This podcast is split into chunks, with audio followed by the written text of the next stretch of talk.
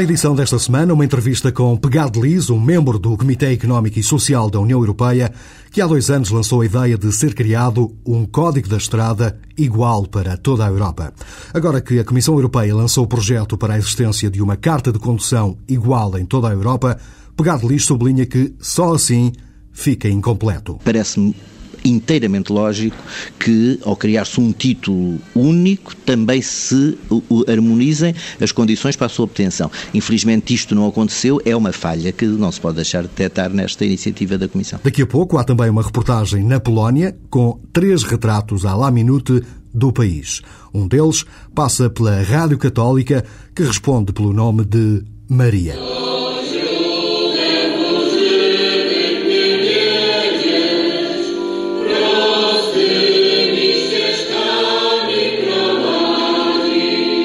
Lá mais para o fecho da edição desta semana, vamos ouvir canções de Tom Waits cantadas por um rapper polaco. Para já, um resumo de algumas das notícias que fizeram a semana que agora chega ao fim.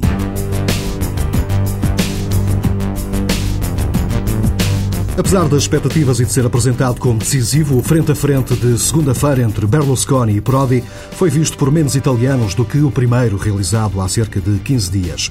No primeiro debate, mais de 16 milhões de italianos ficaram agarrados ao televisor. No de segunda-feira, foram apenas 12 milhões. O atual Primeiro-Ministro, em dificuldades nas sondagens para as eleições deste fim de semana, aproveitou as últimas palavras para anunciar o fim do imposto municipal sobre as primeiras casas. Berlusconi diz que as casas, tal como as famílias, são sagradas. Per noi la casa, la prima casa, è sacra, come è sacra la famiglia. Per questo aboliremo l'ICI. Avete capito bene? Aboliremo l'ICI su tutte le prime case e quindi anche sulla vostra. È una decisione coraggiosa, ma profondamente sentita. Também na intervenção final, Romano Prodi apostou num discurso de união para devolver a grandeza de Itália. Noi, la nostra coalizione offre una squadra di governo coesa, unita, mm, forte. Abbiamo firmato un patto fra di noi, lo abbiamo sottoscritto e vogliamo andare avanti dando fiducia a questo Paese, di unirci per una battaglia comune per riportare l'Italia al livello che l'Italia si merita, per ritornare a essere tra i protagonisti eh, del mondo, per ritornare a vincere. Uma sondagem feita online na página do jornal Corriere della Serra diz que este debate não foi decisivo para a escolha final dos italianos. Na terça-feira, em França, nova jornada de protesto contra o contrato do primeiro emprego. Apesar de já estarem abertas algumas linhas de diálogo, as manifestações e as greves continuam, com a vida dos franceses a ser substancialmente alterada, como relata Sónia Gomes da Silva, correspondente da TSF em Paris. O apelo à greve está a afetar os setores público e privado, nomeadamente os transportes e o ensino. Com uma média de 30 a 90 minutos de atraso nos aeroportos do país, a direção da Aviação Civil já pediu às companhias aéreas que anulassem 30% dos seus voos por motivos de segurança. Também se registram perturbações no metro, nos autocarros e nos transportes ferroviários. Esta foi já a quinta Jornada Nacional de Luta contra o polémico contrato do primeiro emprego. Três meses depois do acordo concedido a Ferros no Conselho Europeu que marcou o final da presidência britânica, a Comissão, o Parlamento e o Conselho conseguiram finalmente um acordo definitivo sobre o orçamento comunitário para o período 2007-2013. Agora sim, a União Europeia pode começar a fazer contas à vida com umas perspectivas financeiras que continuam a ser vistas como muito curtas para as ambições europeias. O Presidente do Parlamento Europeu, o Presidente da Comissão e o Chanceler austríaco, o atual Presidente da União Europeia, deram uma conferência de imprensa conjunta, um encontro com os jornalistas, particularmente bem disposto, com Josep Borrell a fazer referências à música dos Beatles para descrever o processo de negociações. A seguir, Durão Barroso pegou no mote, falou de uma outra canção dos Beatles, para depois acrescentar que a União Europeia não precisa apenas de amor, mas também de dinheiro. They are very much in the Beatles mood. you quoted Better than the Stones, I can't get no satisfaction. Sergeant Pepper's Lonely Hearts Club Band. President Borrell also mentioned another song. There is another one I was reminding myself is All You Need Is Love. But in the European Union, we also need some money. De resto, o Presidente da Comissão Europeia não hesita em falar deste acordo como um sucesso e uma melhoria em relação ao que foi conseguido no Conselho Europeu de dezembro. Can honestly say that this was a success. If you compare this agreement to the agreement reached at the European Council, it is a clear improvement. A seguir, Vasco Gandra, correspondente da TSF em Bruxelas, explica o que muda afinal neste novo acordo sobre as perspectivas financeiras. O Parlamento Europeu aceita agora um pacote revisto e aumentado em cerca de 4 mil milhões de euros. Trata-se de um suplemento proveniente da dotação de um instrumento financeiro para emergências e de cortes nas despesas administrativas.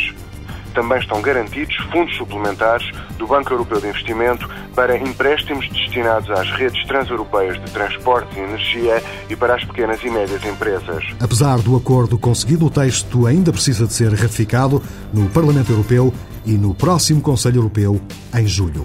Na sexta-feira entrou finalmente em vigor o domínio da internet .eu.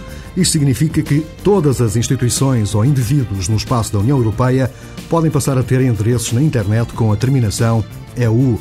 O anúncio foi feito em Bruxelas por um porta-voz da Comissão, que relembra também o facto de esta proposta ter sido feita inicialmente em 2000, quando foi delineada a estratégia de Lisboa. You might remember that .eu was a promise made by the European Council in Lisbon in 2000 and we're fulfilling this promise now on giving Europe its own identity and European e-commerce an own identity on the web. Um anúncio feito no mesmo dia em que o Eurostat divulgou um estudo sobre os hábitos de consumo da internet dos cidadãos da União Europeia.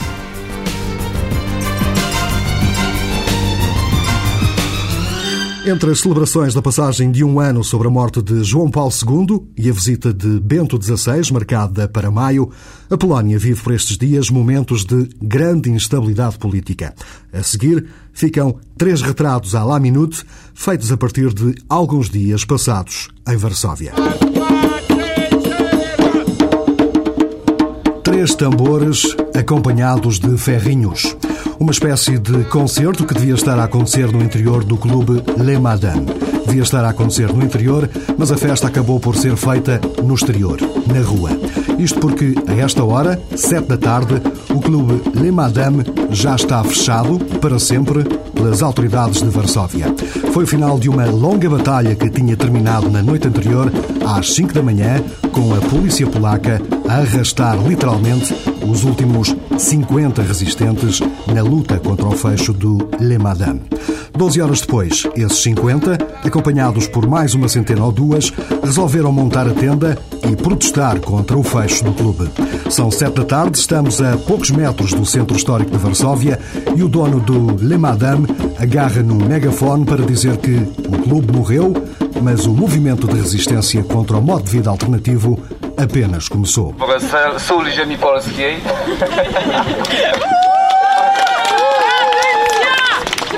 Tradycja! Tradycja górą. Słuchajcie, więc jako taki tradycyjny góral chcę wam powiedzieć, że umarło Le Madame, ale na miejscu Le Madame urodziło się coś nowego i ja w to wierzę. I... Kastia Surstov é negro, gay, Andrés, um jornalista polaco, explica que é muito difícil que as autoridades conservadoras polacas aceitem alguém que representa uma dupla minoria. Of course, they don't like the owner, you know, being black, gay, you know, and, and, and very much left wing, it's difficult, you know, he's double minority. E aqui convém dizer que, durante dois anos, o Clube Le Madame foi palco para iniciativas organizadas pela comunidade gay, serviu de palco também para muitas peças de teatro contemporâneas, várias de fotografia e também de pintura. Logo a seguir, uma outra manifestante também segura no megafone para sublinhar que eles não estão sozinhos nesta guerra. Há grupos internacionais e parlamentos que estão atentos ao que ali se está a passar. Do, do władz, to znaczy apel do władz naszego miasta, żeby przywrócili ten klub i wszystkie funkcjonujące tutaj instytucje. E, to jest kolejna kompromitacja naszego kraju. Tak jak władze Poznania dostawały maile, apele i, i interwencje z ambasad, z, od rządów różnych krajów, od parlamentarzystów. Claro que também há questões legais por trás do fecho deste clube de Varsóvia, atrasos na renda, barulho numa zona residencial e por aí fora. Mas isso não interessa aos cerca de 200 manifestantes que prometem voltar à porta do Le Madame todos os dias a partir das sete da tarde. Não é preciso ser adivinho para imaginar que nenhum dos presentes nesta manifestação é ouvinte da Rádio Maria.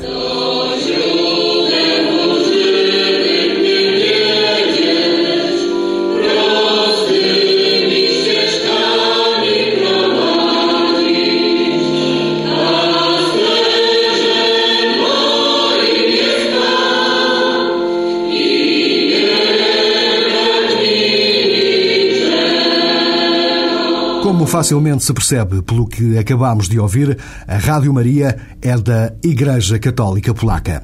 Há quem jura pés juntos que ela foi determinante na vitória do partido de direita nas últimas eleições legislativas de setembro. Muitos jornalistas polacos garantem que os serviços informativos da Rádio Maria estão quase sempre cheios de elementos do governo e do partido da lei e da Justiça. Os estúdios da Rádio Maria ficam nos arredores de Varsóvia, mas bem no centro da capital polaca há uma outra rádio com uma história bem diferente para contar. Imita a partir da Polónia, mas quer chegar ao outro lado da fronteira, à Bielorrússia. Європейське радіо для Білорусі. Вітаю.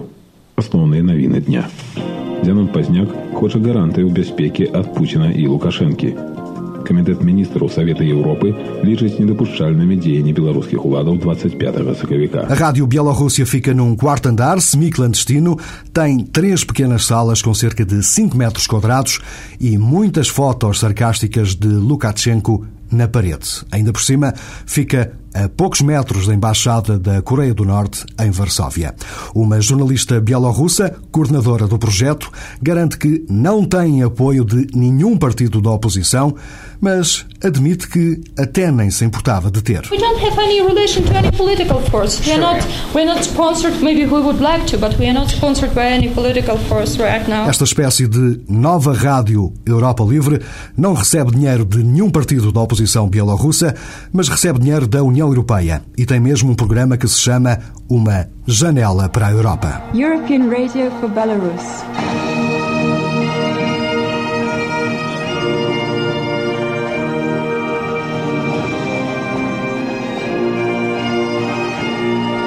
В окно у Європу. Вітаю! З вами Європейське радіо для Білорусі і я, Світлана. Починаємо з випуску новинок. A Europa por dentro. Até 2012, a Comissão Europeia quer ver todos os condutores dos países da União Europeia com uma carta de condução igual. Um projeto lançado há dias que é uma boa oportunidade para uma conversa com Pegadlis, um português, membro do Comitê Económico e Social da União Europeia, que há dois anos lançou a ideia de ser feita não apenas uma carta de condução comum, mas sim um código da estrada igual para todos os países da União.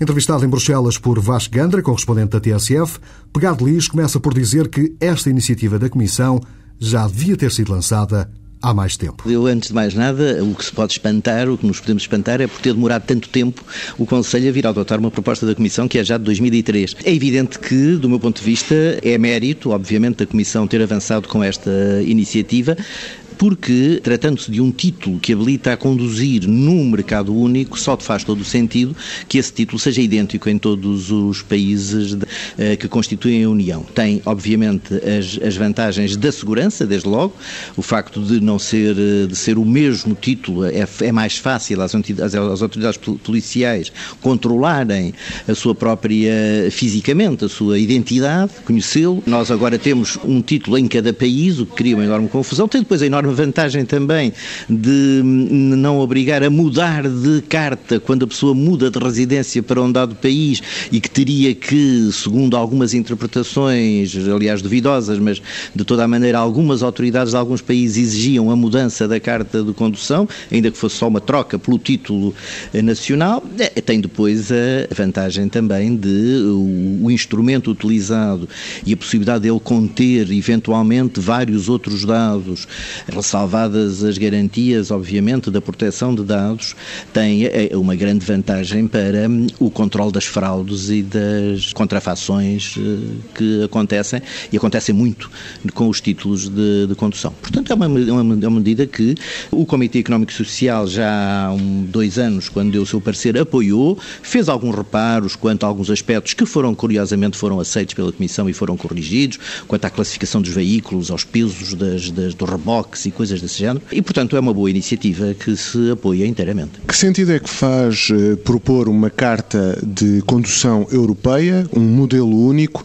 quando os eh, critérios para a obtenção dessa carta ficam, ah, ficam, digamos, são competência dos Estados-membros e, portanto, no fundo, vamos ter 25 critérios diferentes para a obtenção da mesma carta? A pessoa tem toda a razão. Eh, é, aliás, uma das falhas evidentes desta, desta iniciativa, o não haver a uniformização dos critérios da aprendizagem e dos próprios exames, o que é o que parecia, o que pareceria lógico. Curiosamente, a carta queria determinada, a proposta queria determinadas condições para os, os examinadores obedecerem a determinados critérios uniformes, mas não os examinandos, isto é, aqueles que vão conduzir. Ora bem, e isso uh, leva-me a desviar um bocadinho a conversa para uma iniciativa que eu próprio tomei há, aqui há uns anos, aqui no Comitê, em 2004, para a criação de um código da estrada único, onde aí, entre outras coisas, designadamente a harmonização das regras de condução, se pretendia exatamente harmonizar as condições de aprendizagem e o, os, os, os critérios de definição da habilitação a conduzir. Parece-me inteiramente lógico que, ao criar-se um título único, também se harmonizem as condições para a sua obtenção. Infelizmente, isto não aconteceu, é uma falha que não se pode deixar de detectar nesta iniciativa da Comissão. Essa ideia de um código da estrada europeu significa o que exatamente? Eh, porquê propor isso? Há grandes discrepâncias entre os Estados-membros? Pode-nos dar alguns exemplos? Sim, sim, há enormes discrepâncias, enormes discrepâncias em, em regras de trânsito, na interpretação das próprias regras, nos sinais, a, a simples cor dos sinais indicativos de autoestrada ou de estradas secundárias, basta passar da Bélgica para a Holanda para mudarem, os próprios sinais, a sua configuração é diferente em alguns países, por exemplo, estive agora mesmo há dias na Estónia e verifiquei, por exemplo, esta coisa extremamente significativa. Um sinal de estacionamento proibido que tem por baixo dois martelinhos. Nós não temos esse sinal. E eu não fazia ideia nenhuma do que é que significavam os dois martelinhos por baixo do sinal de estacionamento proibido. Explicaram-me que é o sinal convencional na Estónia para dias de trabalho é, é, interessantíssimo. É, de facto, e até deveria ser adotado, mas nós desconhecemos por completo. E, portanto, eu a guiar na Estónia não fazia ideia nenhuma o que é que significava aqueles dois martelinhos. E como isso, as situações são diversíssimas, de níveis de velocidade diferentes, níveis de alcoolemia necessariamente diferentes, sinais de pré-aviso e mesmo sinais de trânsito que não estão harmonizados na Convenção da AIA e que provocam eh, que, quando uma pessoa sai de um país e cruza, basta sair de Portugal e ir para a Espanha, depois logo França, etc., para estar sujeito a regras completamente diferentes, designadamente em exigências de hum, eh, acessórios a ter, dois triângulos, não sei quantas luzes, não sei quantos eh, acessórios de coletes de cores diversas, eventualmente possível de utilização, mas duvidoso também se em alguns países é verde só ou se é verde e, e cor de laranja, etc, etc, etc. E isto não faz sentido num mercado único, como é evidente, e num, numa, num espaço único em que se pretende que as pessoas se uh, mobilizem o, o, mais possível, porque é isso que faz viver o mercado interno, é a possibilidade da, da, da mobilidade, da, da, do intercâmbio, não só o mercado, mas também a, a, a, cultura, o turismo, tudo isto é afetado pelas dificuldades e pelos entraves postos à circulação com as 25 leis nacionais de trânsito. Há alguma ideia em relação à, à forma como este tipo de iniciativas, como uma Carta Europeia, Europeia e um Código Europeu se podem depois refletir em termos de números sobre a segurança rodoviária? Sim, exatamente. Esse é um aspecto extremamente importante e na, na audição que nós tivemos aqui no, no Comitê Económico e Social, quando foi discutida a ideia do Código da Estrada Europeu, esse foi um dos aspectos salientados e foi um dos aspectos que a própria Comissão, é preciso dizê-lo, a Comissão ficou extremamente receptiva a avançar com um projeto desta natureza. É evidente que hum, a Comissão tem estado a adotar avanços eh, parcelares e pontuais, como é esta carta, ou como é eh, certos tipos do registro e das matrículas dos automóveis, etc. Mas ela ficou muito eh, desperta para essa necessidade na medida em que isso traz um, um acréscimo substancial na segurança na condução. Se todas as regras forem idênticas, se designadamente, as, por exemplo, a interpretação das regras da prioridade for a mesma, é evidente que o nível de acidentes diminui extraordinariamente. Como sabe, aqui na Bélgica, a prioridade à direita é absoluta E em outros países, designadamente em Portugal, a propriedade à direita tem exceções. Quem venha conduzir para a Bélgica é surpreendido por vezes com, uh, uh, enfim, condutores que entram no exercício legítimo da, da sua regra de, de, condução de prioridade absoluta à direita e o português fica completamente uh, estarrecido porque aparece alguém pela direita que entra de qualquer maneira, mesmo que saia de um beco. E isso em Portugal não é assim. Em termos de números, mais concretamente, há alguma ideia, algum estudo sobre a tradução destas medidas? Em termos de números, há um estudo que, curiosamente, foi feito para a Comissão por uma empresa portuguesa. O meu parecer sobre essa matéria assenta exatamente nesse estudo. Neste momento não lhe posso dar números concretamente, mas esse estudo foi feito, curiosamente, por uma empresa portuguesa de consultores, que tive o prazer de conhecer durante a audição, a pedido da Comissão. Quando nós lançámos a iniciativa do Código da Estrada, a Comissão tinha acabado de receber, por uma circunstância puramente ocasional e sem qualquer combinação de, de, de timings, tinha acabado de receber esse estudo dessa empresa de consultores portuguesa que ganhou o concurso para fazer esse estudo e que revela essas diferenças todas de uma maneira extraordinária. É, faz parte do, do projeto que nós apresentámos, eh, esse, esse estudo dessa empresa portuguesa. Pegado Lis, um português que quer ver todos os países da União Europeia com um código da estrada igual. Entramos assim no andamento final deste Semana Europa, como sempre no fecho, a música. Esta semana, um rapper de Varsóvia que canta canções de Tom Waits em polaco. Sugestões, dúvidas e perguntas sobre a União Europeia podem ser enviadas para o e-mail semanaeuropa.tsf.pt. Boa tarde, até para a semana. Pieniądze mieć pragniesz, chcesz otulić się szalem, a najdroższy kapelusz ma twe oczy skrywać w cień szalenie, bo dziś to jutrzejsze łzy. Więc czekać musisz na wczorajszy dzień. Nowy Jork mnie przyzywa, jadę rannym pociągiem, a ty każde spojrzenie w ból wypatrywania zmień. Szare niebo dziś to jutrzejsze łzy, więc czekać musisz na wczorajszy dzień. Ha! Wiem, że chcesz iść na tęczy kres